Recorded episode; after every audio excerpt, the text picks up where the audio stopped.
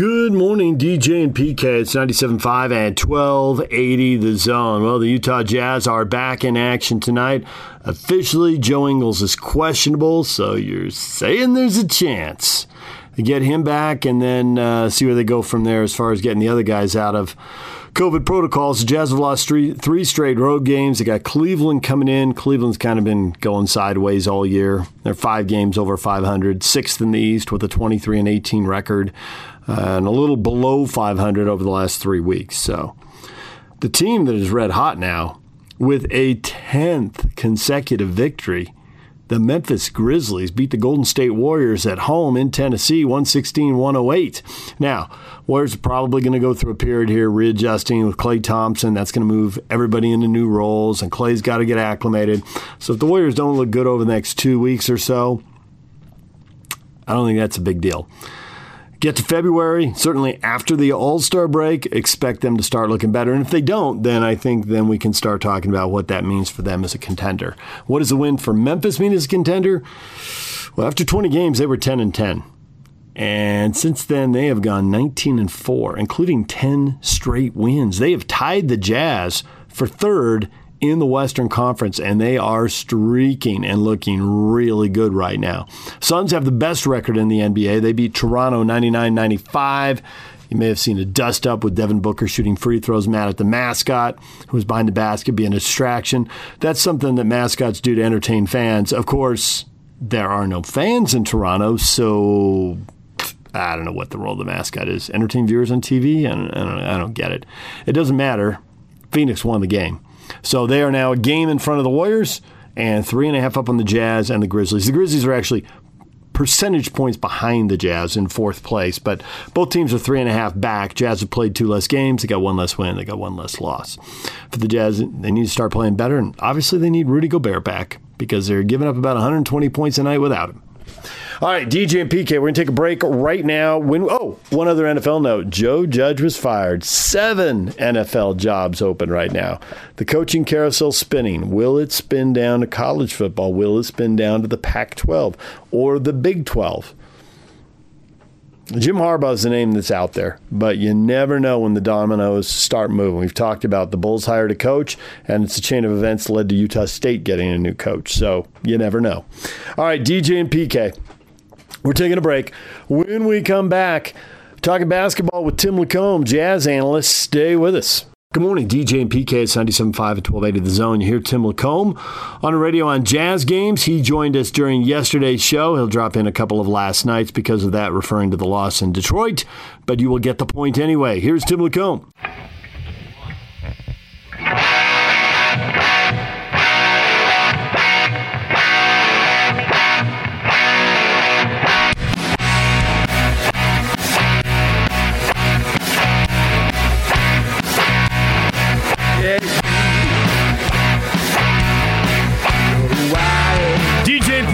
ninety-seven point five and twelve eighty The Zone. We are brought to you in part by Built Bar. Whether it's double chocolate, peanut butter brownie, cherry barcia, or salted caramel, enjoy a Built Bar. one hundred percent real chocolate, one hundred percent real delicious.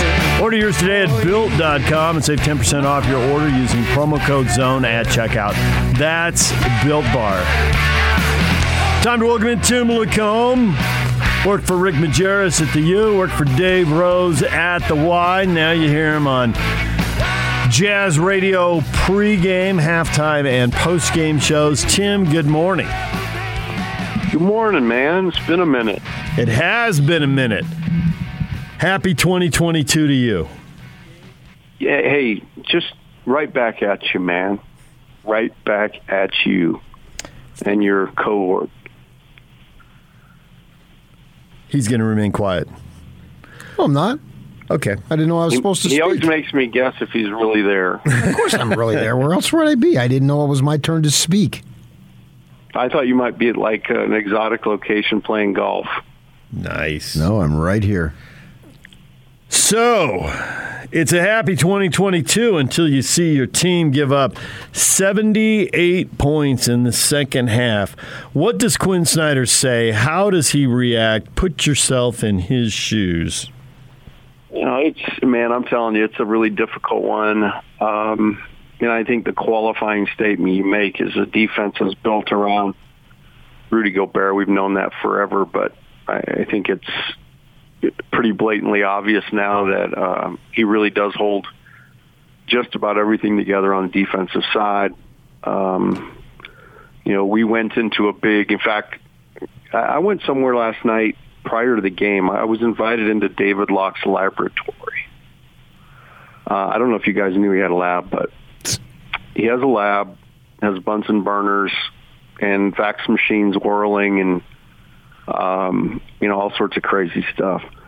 But David was driving down the canyon, and he had a thought, so he you know, called me, and I was just the conduit to kind of look up stats. But this Detroit team, if you if you take this Detroit team and you, you put them against the rest of the league, they are ten points below league average in points per possession.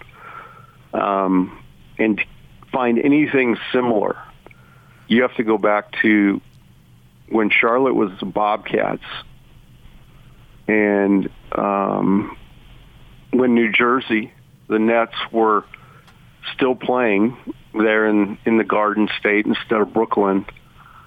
Um, you know, you have to go back a long way to find a team that has been as bad offensively as this Detroit Pistons team.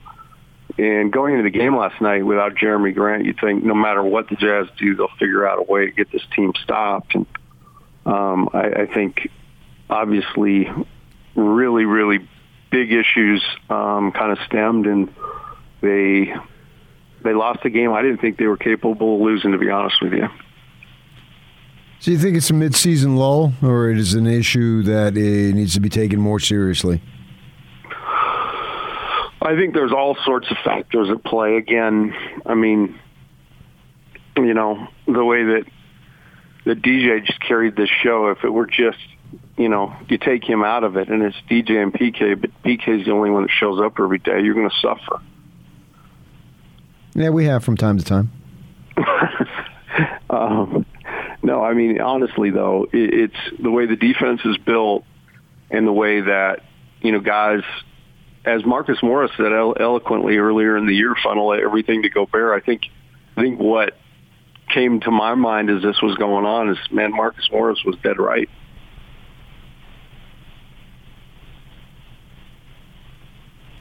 Your turn.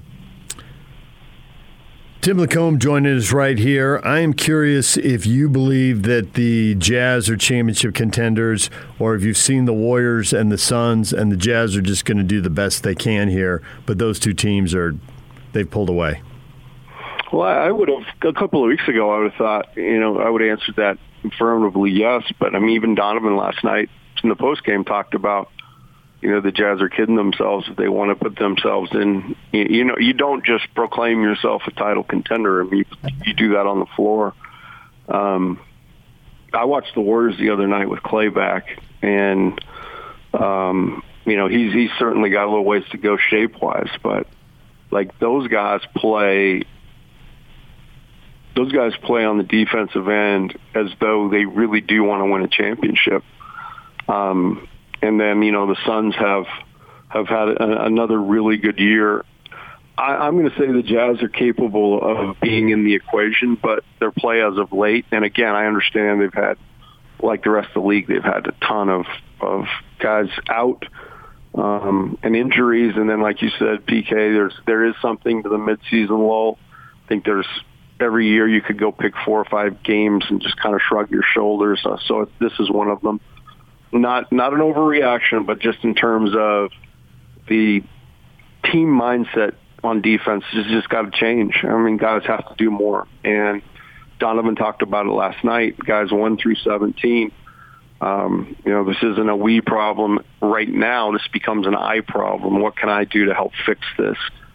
And, um, and you know, that's where we are.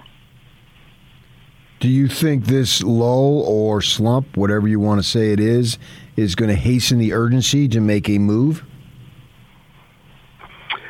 Um, my guess would be yes. Um, there's a lot of, you know, there's a lot of guys capable of making a basket on this team, which is awesome. There's a lot of guys, you know, more so than ever, guys that can can make a play for another guy, and that's really important. In fact, if you go watch that, rewatch that game, and, and David sent me a whole big long list of stats last night after rewatching it. Um, but you know, there were, in relation to whether the way the Jazz play, there were, you know, crazy number of one and two and zero pass possessions coming down the stretch in the fourth quarter, where a guy just made his mind up. I'm going to drive it, and I'm either going to score it, or I'm going to get fouled. And unfortunately, a lot of those ended up in turnovers. Um, it's just not Jazz basketball. And and so, yeah, I mean, my thought looking on the outs- outside looking in, I think you've got some pieces that um, kind of replicate themselves, and perhaps you might want to diversify, you know, a couple of spots on your team and, and try to shore up the defensive side a little more. They have played a lot of guys we haven't seen much of. Do you think any of them, have you spotted any of them and said, this guy's an N B A guy, he can help the Jazz, maybe he can help somebody else? Eric Paschal. I mean, I, Eric's got to get in better shape, but I really like him. Uh, I think he plays the right way. I think he plays hard. You know, he just came um, he came into the game last night and brought energy. I think he's a guy that can guard the ball and guard perimeter. Um, you know, I was really disappointed in Royce O'Neal's defense last night. I know we give him a ton of credit a lot, but he, he was not very good defensively last night. And, you know, if he's not going to be out there really being great defensively and only taking two or three shots, you know, what's why, why thirty-five minutes? And so I would say that, yeah, I think there may be some opportunity to utilize some of the stuff you've got. And I, I really do like Paschal. I, I think he's uh, – I think he's a winner. And then I've really liked seeing what I've seen of Daniel House. Uh, I know he didn't have the best game against Indiana, but again, last night came into the game and did some good things. He's a guy who you definitely jumps off the film that he can guard the ball. He keeps guys in front of him. And um, he's got some good length to him, you know. But that's a guy that's intriguing to me because they got him, you know, the way they, they are able to acquire him. I think there's a place on the team for a guy who can – who can get down in a stance and keep people in front. Yeah, but when everybody's healthy, whose minutes do these guys take? I'm not worried about them. I'm worried about the guys that are in the rotation because they're going to determine the success of this team in the playoffs. Yeah, and I guess that's the that's the big question. Um, you know, I think, again, the Jazz have been league, almost, you know, league history leading offensively. Um, but, you know, you remember the years where the Jazz were, were crazy the other way, where they were really, really positioned around defense and, and struggled on the offensive side to shoot it. Um, so it's almost as though the pendulum swung completely the other way, and it's just just needs to have a couple of guys who are willing to um, give a little bit more on the defensive end. My, I, you know, the beautiful part is in my job now I can just talk about concepts and ideas, necessarily have to actually make the hard decisions. Um, but if you watch the film and, and you really are looking for opportunities, I, I think they're there. You know, I think there's an opportunity to play uh, a guy like Paschal in a situation where there's, you know, where the ball's not moving, where uh, guys aren't really guarding their their yard, you know, and, and that's up to Quinn. You know, I don't know who I don't know who and how and when. And, and again, right now, everything's all kind of dis- discombobulated, too, with so many guys out. And really the, the cornerstone of your team defensively, and I would almost say, you know, leads to he, he really does give guys advantage with his screens, whether they be off-ball, you know, and they can curl into the paint with an advantage or in a ball screen. And nobody sets a better ball screen than Gobert. Uh, really clears the way for guys to get downhill, and then that's where the blender can start. So, they, I mean, they miss him a ton right now. There's no question about it. So we can talk stats and X's and O's, but how much of this is just grit and determination and New Jersey toughness? And I'll use Hassan Whiteside as an example because I thought it was so obvious, but I don't think it's limited to him. I think it's up and down the roster. But in the game in Detroit, he gets his shot blocked twice right out of the gate. He starts zero for two, and he's getting a shot blocked by a guy who's, I don't know, four or five inches shorter. It just shouldn't be happening. And then he inbounds the ball and doesn't see an opposing player and basically throws it right to him. And the guy hesitates for a second and then looks at Hassan, kind of sizes him up and decides, I'm going to dunk on you. And he dunks on him, and Hassan doesn't even get off the floor. So at this point, you might as well have me in the game because I can get my shot block and I can get dunked on. But something snaps, Hassan flexes for a second, and he spends the next quarter and a half beating up all the undersized guys they throw at him. He's blocking shots. He's dunking on alley-oops. They're giving the ball on the floor, and he's dunking. He's doing exactly what they got him for. It doesn't bear any resemblance at all to the first three or four minutes. And I think he's just going to run roughshod over these guys all night long, but then the second half, he just kind of disappears. I didn't think it was really good or really bad. He just got caught up in the flow of the game and it was going against the Jazz. Isn't that just mental focus and determination? Yeah, I mean, in part, partly there, too, in rewatching it last night, you know, the very the, the Pistons changed the way they guarded and switched everything. So Kryptonite rears its head once again. That's why the rolls and stuff weren't open. Hassan got so many things early on um, by virtue of, yes, being locked in after a tough start, uh, but then just really was the beneficiary of good ball movement, you know, as guys played an advantage. The issue when teams switch is they, they Jazz really struggle to create an advantage. Um, it's almost as if the, the switching in the Jazz mind just says, okay, we're just going to stop trying to move it and we're going to drive it ourselves and we're going to try to beat this thing.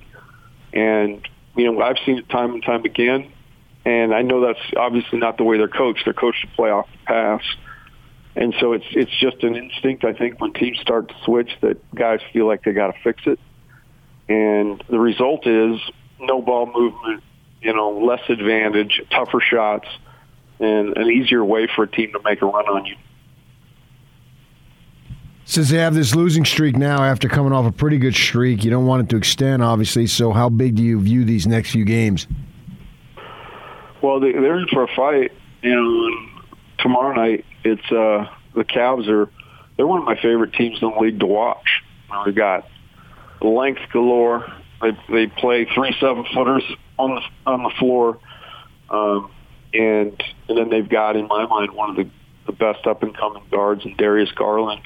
But their style of play, they come at you hard, man. They're they're hard hat wearing guys. They have the ability to play above the rim, and they definitely get up in you on, on the defensive side. So, you know, there isn't time to feel bad for yourself. I think these games are really important. Again, the Jazz are, you know, with their entire there's a and that they're playing, you know, at half strength. Um, but again, much the didn't have Jeremy Grant last night, who's lead, their leading scorer and, and by far best player. So you, you Quinn uses the term you've got to you've got to adapt to the situation you're in, and that's really what the Jazz have to do. Um, will it make or break their season if they go on a, uh, lose a couple more with Rudy out? No, um, we've all seen that. You know, last year the Jazz finished number one record in the West and, and did not get where they wanted to go. So the most important basketball is played between April and June. The lessons learned through a season, and I'm going to repeat this, lessons learned through a season and the journey of a season really define how you're going to play in those months. And the highs don't always equate, you know, the fact you're going to play terrific, and the lows don't always equate to the fact you're not. Um, But it's lessons learned along the way, and hopefully there's a lesson learned, you know, on focus and resolve and the ability to adapt that came out of this road trip. Have you ever seen, do you remember anyone doing what Klay Thompson is doing, being away from the game for two and a half years and then trying to come back at a high level? How long was Jordan gone? A year and a half. I mean, that's what it reminded me of, right? Like watching all the fanfare prior to him coming out on the court. And, you know, just that whole excitement. And I know Clay's not the level of, of Michael, but um, pretty close. You know, he's a guy who won championships and people around the, the world know his name. Um, it, it's pretty amazing. And, you know, I, I think the game's really important to him. Winning's really important to him. And it's killed him to have to sit and watch. But, you know, to the Warriors' credit, we talk about adapting. You know, there'll be a lot of reasons, particularly this year too, you know, without him back, to maybe start the season uh, and not be at your best. But they they went out and acquired a bunch of guys who really want to get down in the trenches and guard. Um, they have the best in defense in the, in the league, and it's really Steph Curry, Draymond Green, and a bunch of um, two-way guys. I mean, or, or guys like Wiggins, who's kind of, you know, re- resurrected his career there. Um, but I, you know, I haven't seen I haven't seen really much of it since Jordan. You know, when Jordan came back after trying to hit the curveball, um, and I'm excited for Klay. You know, he he looked like he. There's only one way to play yourself into game shape, and that's to play. You know, you can't can't simulate that. So I know that it, that'll be the kind of the grueling part for him. But I mean, he dunked in the game, you know, made three threes, um, and you know, his team won against a good Cavs team that the Jazz are going to see. Tim, we appreciate the time. Don't be a stranger. We'll talk to you again soon. All you got to do is call. There's Tim LaComb. When we come back, college football and college football playoffs with Tim Brando from Fox Sports next. D J and P K, it's ninety-seven point five at twelve eighty The Zone. We had Tim Brando on in the nine o'clock hour. He is never short on opinions when it comes to college football. Will Urban Meyer get another job? When will they go to a twelve-team playoff? Here is Tim Brando with P K and I. Tim, thanks for joining us again. Good morning, D J. P J, how are you? We are doing well this morning. I am curious if you found that that championship game was a satisfying end to the season, or the expansion to the twelve-team playoff looms over us, and the fact it was two S E C teams wrecked it, even if the fourth quarter was dramatic. Look, you know, the, with all of its foibles and with all of the issues that are off the field, that you know, I, I I'm, I'm sure maybe a lot of people that follow me on Twitter uh, get a little bit fatigued by my complaints. Um, the college game is still the greatest game. It's one of the reasons why I um, I feel the need to point out the problems, because I love it so much, and I think people know that my criticism is genuine and it comes from a prism of love. And if they don't, well, then you know they're they're lost in Twitterville and total negativity, because uh, they don't know my past and they don't know my present, and they don't understand that I still feel my future uh, involves college football until the day I die.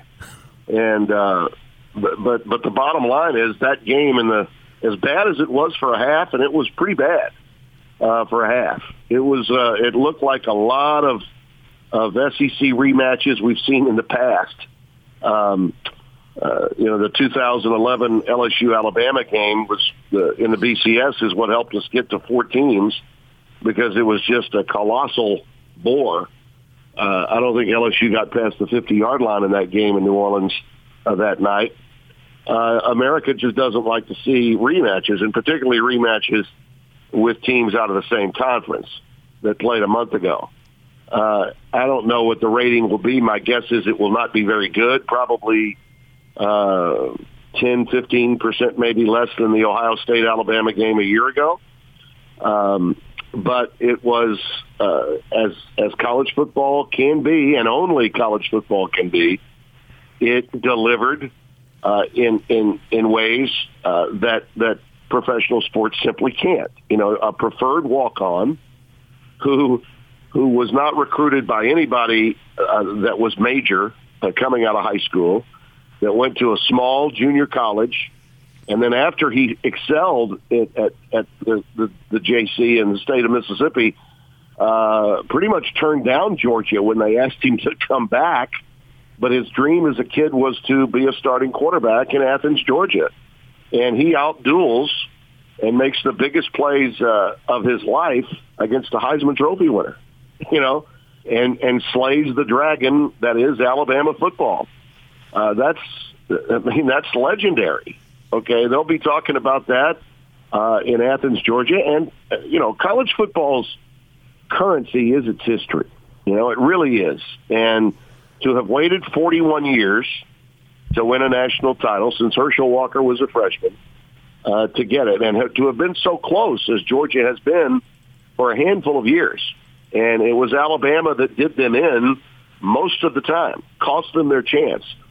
Um, to have this kid pull it off when everybody, I mean, up until the third, my man Joel Klatt, and I actually retweeted it, said if J T Daniels is, is can walk, he needs to come into the game. And then, boom, okay, look what happened. Um, you know, only college football, fellas, can deliver that. Only college football. And even with its issues, N I L, transfer portal, uh, the thought that we're losing, you know, what amateurism is all about uh, because of the changes that are being made in intercollegiate athletics and specifically college football, you can just throw all that out, okay? The, the, the greater good won out last night, and uh, we should celebrate it. We, we really should. From the Pac twelve perspective, George Kliavkoff, the new commissioner, before the Pac twelve title game, he was very blunt in saying that we have got to do a much better job in terms of keeping West Coast kids in the conference. Now, you look at Georgia, Alabama, Bryce Young throws a an interception at the end of the game, so he's from California.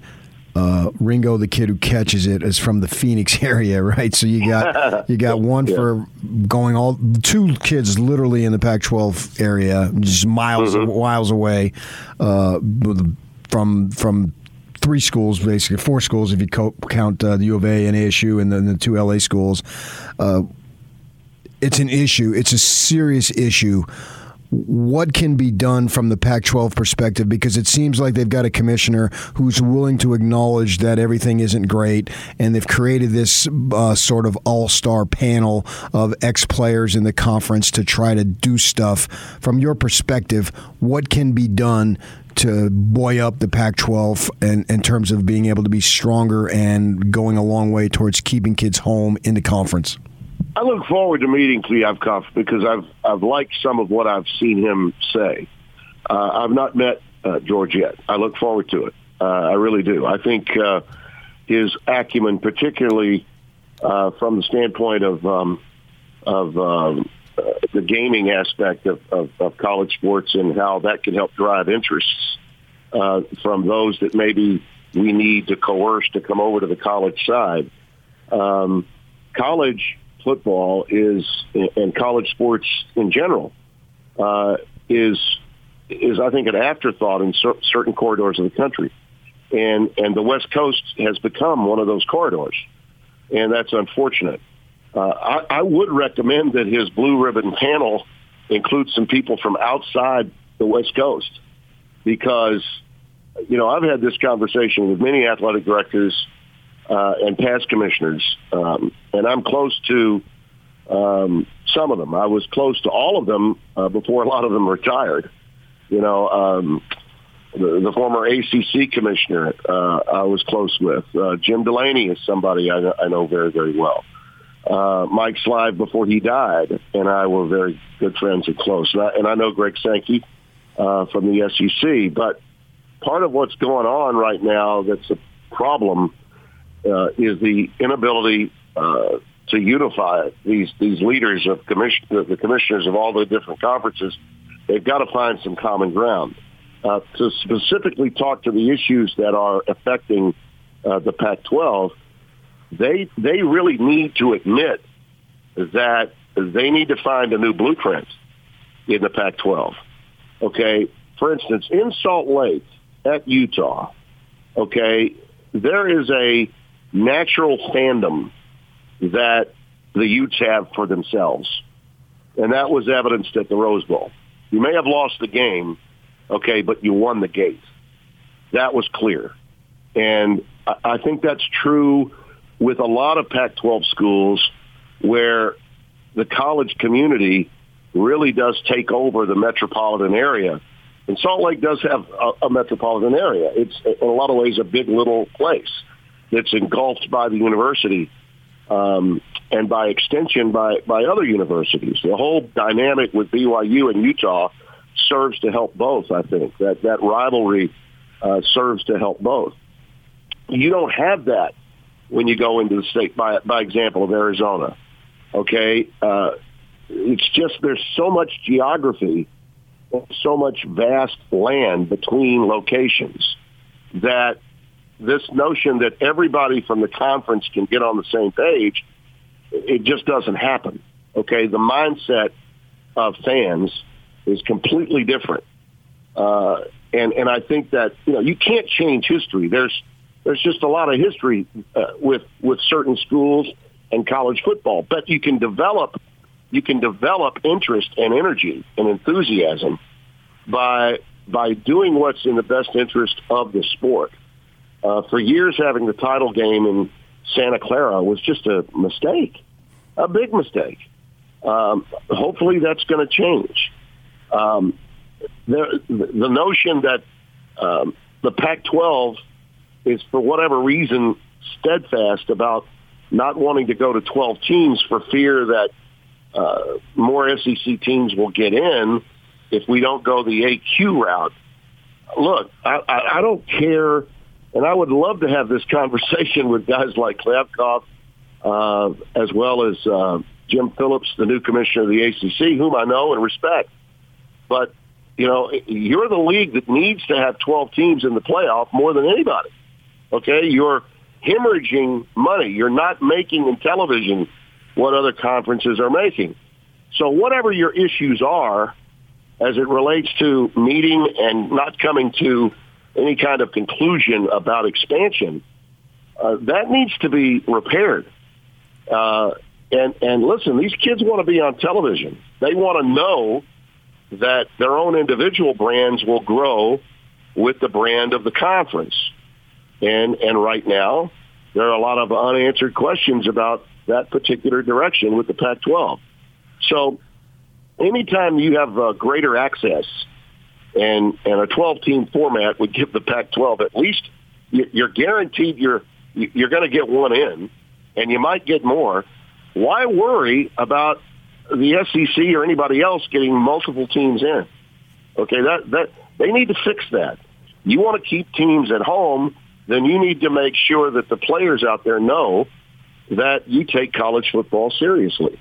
Uh, these kids that are going to the S E C from the West Coast, they know, and, and you can scoff at it all you want, but they know that college football is a big deal down here. You know, I've grown up in the South. I li- I've lived in Louisiana all but uh, four years of my life. When I was in Connecticut working at E S P N in the late eighties, uh, I-, I lived somewhere else. But the rest of my life, I've either been in uh, my hometown, which is Shreveport. I live here. I've been here for thirty-one years since I moved back from Connecticut. Uh, and I worked in Baton Rouge and New Orleans, the other places. So uh, it's a part of our lives. It's a fabric of our lives.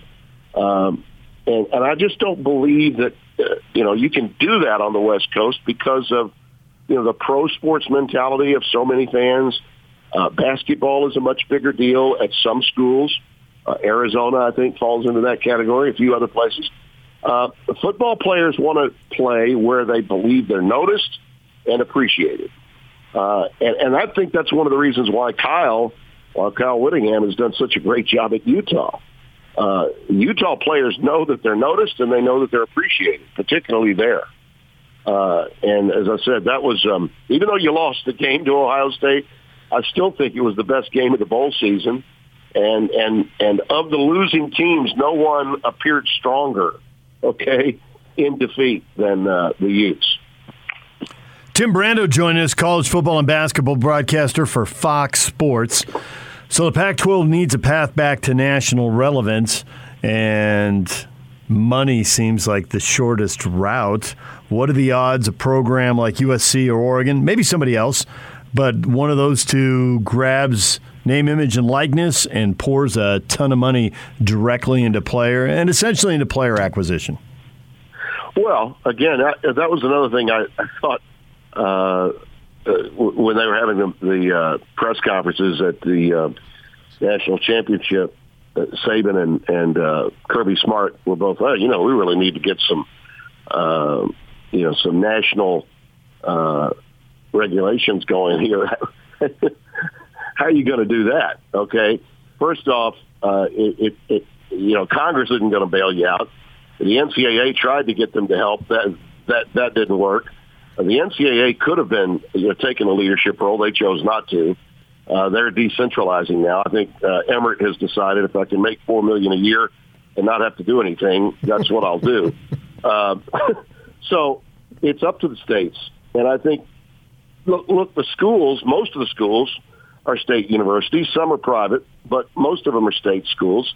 They need to put the pressure on to make sure that they get uh, the right kind of laws in place so they can take advantage of name, image, and likeness. So be proactive in that regard. Uh, and, yeah, uh, this is about doing what's right for the growth of your sport and for the people that you're trying to procure to come and play it. The genie is out of the bottle. Anybody, and I've got friends of mine that are my age and older, uh, you know, and I'm a very young sixty-five, right, fellas? A young yeah. Oh, no question. I thought you were yeah, fifty-five. Yeah. So, well, what I'm saying is if, if people have a problem with this, we're, we're not winding the clock back. We're not going to bring the, the boat back into dock. That, that, baby, that ship has sailed. And, and we're going to have to live with this. Times are changing, and you got to change with it. And uh, the N I L is a big deal. And those schools that are going to, and I had planned for it, you know, individual schools planned on this. There are agencies and firms, privately run, that that help the schools plan for and uh, are implementing what needs to be done uh, to monitor what's going on with N I L. And if you were asleep at the switch, then shame on you. Um, but, yeah, the, the best way to go about it, and listen, it's a marketing opportunity, and I think we'll, the schools that are best equipped to handle it, sure, are places like S C, um, maybe U C L A, although I don't know, you know, what their thought process is. They're certainly well-positioned, uh, and, and, and Oregon is another one that could fall into the category. But if you don't take advantage of that, then th- this, that's on you. You've got to be prepared and, and be ready to go. And uh, all the money that they've spent through the years on compliance officers at these schools, uh, they need to be spending uh, a, a lot more money on, you know, public relations one oh one, N I L one oh one, and, and get people in there to, to, yes, keep an eye on what's going on, but also be proactive to help uh, the athletes get the kind of deals that they can be happy with and know that they're they're being compensated in a fair and equitable manner by comparison to those schools that they're in competition with. Uh, everything's changed here. And if a lot of fans have tuned out or they feel like it's not the same, well, you know what? Uh, times change, and, and if you don't change with them, that you're going to be left behind. Um, uh, the notion that uh, these kids today are playing for Old State U, uh, sorry, that's not how they think these days, okay? Yeah, they want to play college ball, but they they also want to play college ball at a place they believe can set them up uh, for their futures. And that's the mindset of the guys, whether they have the ability to play at the next level or not. Which A D has the guts to hire Urban Meyer? Man, that's a good one. Oh, God. Oh, that is a, boy, that's a hell of a question. Uh, I was thinking about this uh, last night watching uh, – Dan Mullen do some um, studio uh, analyst work for E S P N. You know, Dan's going to be, he's probably going to take a year off. He doesn't, he's got so much money. These guys are paid so much money not to coach. Why coach? But I could see Urban going someplace and maybe calling his old buddy. Mullen's available, you know, yeah. Right? So that could be a ready-made staff, don't you think? Yeah. They were here in Utah. That's a great. That that that is a great question. Um, somebody will. Uh, it, it may take another year or two, but but somebody will. Uh, he'll never coach, obviously, at the at the N F L level. But um, gosh, I, you know, yeah, Urban was so good on T V. I, I wonder sometimes, it, it, does he rethink uh, even going to the N F L? Because he had really, I thought, changed his uh, image uh, in a very positive way in the time that he spent with us at Fox. Right. Uh, I mean, he was really good in that studio. Uh, but I don't know. God, that's a, boy, that's a great question. I'll have to think about that one. And I probably will all day long, now that you asked. Do you think it's impossible that he could get hired and coach it? Because I'm sure a lot of people listening are like, no, slam the door, that's over. Are you comfortable saying that and us holding on to the tape and playing it for you when he gets hired and you come with, back with on the show? To, uh, no, with Urban, uh, I, I don't know. I don't think it's ever really over, okay? Um, uh, let's, let's by comparison uh, let's, let's by comparison think about uh, guys that fell into disfavor uh, for uh, alleged stories that were of questionable uh alleged stories of questionable morality, okay? Um, Hugh Freeze resurfaced, did he not? Yep. At Liberty. Yeah. Jerry Falwell, you were crying out loud. Yeah. So, and the guy can coach. The, the big question in this part of the country is when will an S E C A D, you know, rehire Hugh Freeze? Uh, Urban's situation is different but similar. And and so I, I would never say never. I, I would never I would never say never. I, I would say never to the N F L. I mean that you know that, that'll never happen again. But at the collegiate level, would would somebody do that? Yeah, yeah, look, these guys, the man has got a track record in college sports of being, you know, one of the best ever. I mean, um, you look at um, Mount Rushmore for. Uh, the last uh, twenty-five to thirty years of college football, and Urban, you know, uh, uh, until recently, uh, Urban would have been on it, you know. Uh, maybe not now, but he certainly would have been on it prior to, you know, his escapades in Jacksonville. If Sarkisian doesn't work at Texas, that is the fan base that is so rabid and so motivated and cannot accept getting beat like a drum in the S E C by Oklahoma, Texas A and M, and L S U. Can't accept it. That's a good point. Uh, I would say that it'll be a while, I think, fellas, before we see those teams go into the S E C. Uh, have you noticed how, how Quiet. all that conversation has cooled? Um, you know, the, uh, the the realignment, which is driving, I think, in so many respects, why the, the athletic directors and commissioners of the conferences uh, are saying no to expansion right now. One of the, the, the ways that they can, that, you know, the, the excuses that they can give is until realignment is settled and until um, we have our new television contracts for our conferences, we're we're going to make these guys, you know, stand up to the grant of rights that they paid. You know, it's still, I think the number might go from eighty million dollars to maybe sixty million dollars because of years with Oklahoma and Texas.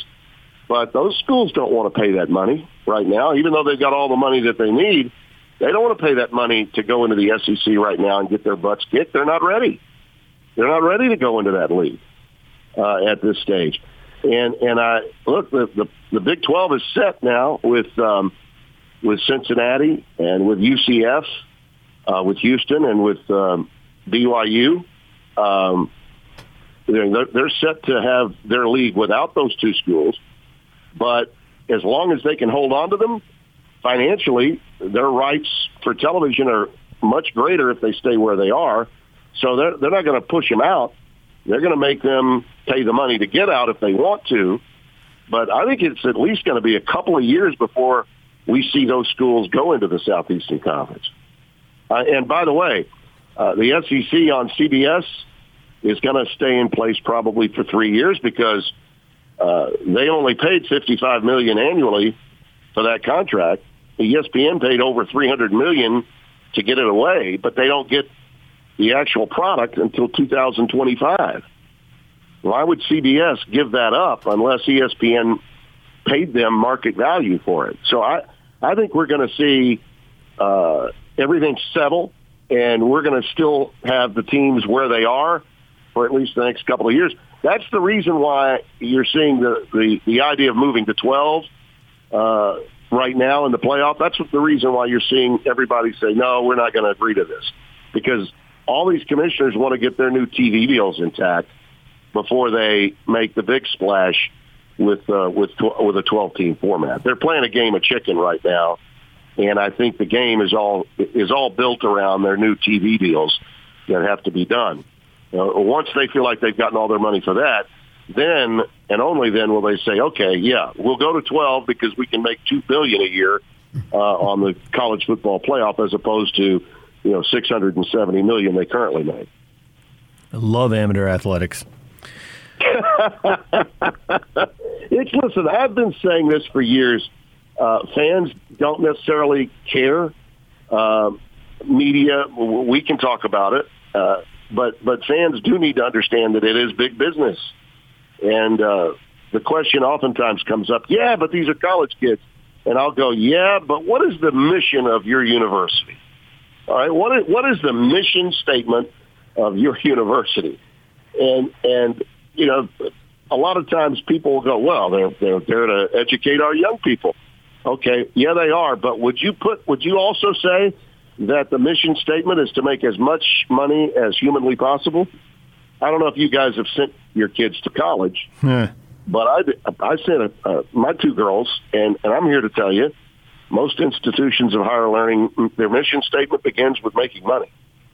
Education, yes, but making money, too. And these schools now know how much more they can make on big-time college athletics. And uh, for any fan or, or any member of the media not to understand that is just burying your head in the sand. Tuition was due on Friday the seventh, and they did not announce whether the school, which is out of state uh, from Utah, didn't. The school did mm-hmm. not announce until after tuition was due whether they were going to be online or in person, knowing well, full well go. that they were going to irritate half of the tuition payers either way. Right. I mean, no matter what they said, people were going to be upset. So they waited until Absolutely. tuition was paid, and then they made the announcement. Tim, we appreciate the time. As always, thanks so much. Happy to be with you. Happy New Year. And, um, you know, I can't wait for, uh, you know, toe to meet leather again next year. We've got some great basketball to, to follow between now and then, and I'm fired up for the round ball these days. There's Tim Brando. When we come back, what is trending? All the headlines. Stay with us.